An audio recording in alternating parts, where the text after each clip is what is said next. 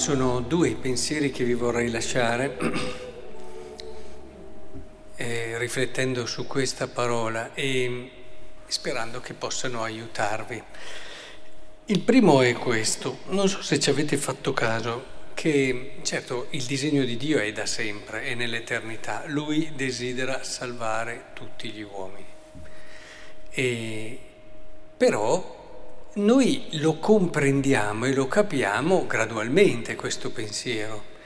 Come la notte di Pasqua diciamo Felix culpa, grazie a questa colpa ecco che ci è stato donato il Salvatore, e, è proprio così che succede in tutta la storia della salvezza, se ci avete fatto caso. Spesso è nel momento in cui c'è un fallimento, c'è un, un errore, c'è un qualcosa che non funziona, ecco che si apre uno scenario nuovo.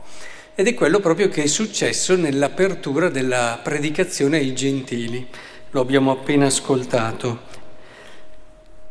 Paolo e Barnaba che dicono era necessario che fosse proclamata prima di tutto a voi la parola di Dio, ma poiché la respingete e non vi giudicate degni della vita eterna, ecco noi ci rivolgiamo ai pagani.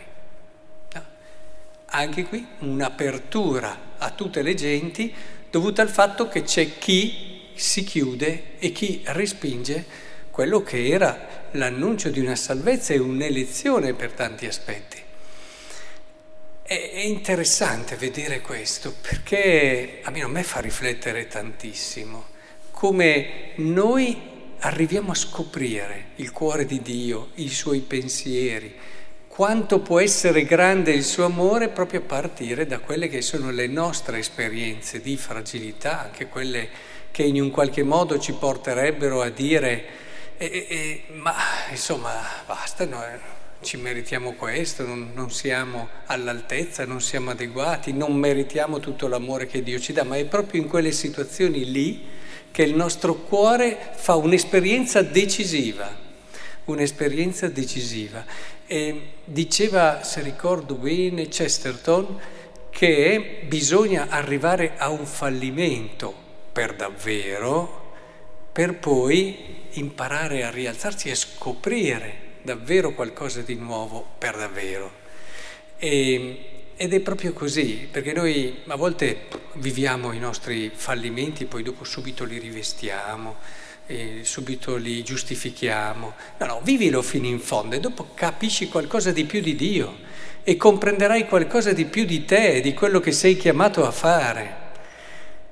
E così, velocemente, proprio perché ne abbiamo già parlato varie volte in questo periodo, circa quello che il Vangelo ci lascia, e abbiamo detto più volte che queste indicazioni di Gesù ai discepoli che vanno ad annunciare ci fanno percepire proprio come devono essere di passaggio. Eh, non portate troppa roba, non portate la valigia, eh, non portate qualcosa che vi possa far fermare in questo posto e soprattutto non fermatevi poi di fatto, eh, non entrate più di tanto, entrate, poi uscite, annunciate. Voi, ecco, credo che perché davvero l'annuncio sia efficace, la gente deve percepire che tu ti senti di passaggio che tu sei un pellegrino. Nel momento in cui chi annuncia il Vangelo mette su casa è un problema, è un problema. È un problema di efficacia, è un problema di coerenza, è un problema di, di trasparenza all'azione di salvezza di Dio. Non troverete mai un santo che ha messo su casa, nel senso chiaramente interiore e spirituale, nel senso esistenziale. Ma anzi progressivamente scoprirete che la nostra chiamata è quella proprio di essere come i pellegrini che tenda poi via, tenda poi via. E arriviamo davvero ad avere il cuore in quella patria che non ha fine, in quella patria eterna che il Signore ha pensato per noi e che già per chi è in questa prospettiva è un po' la sua casa.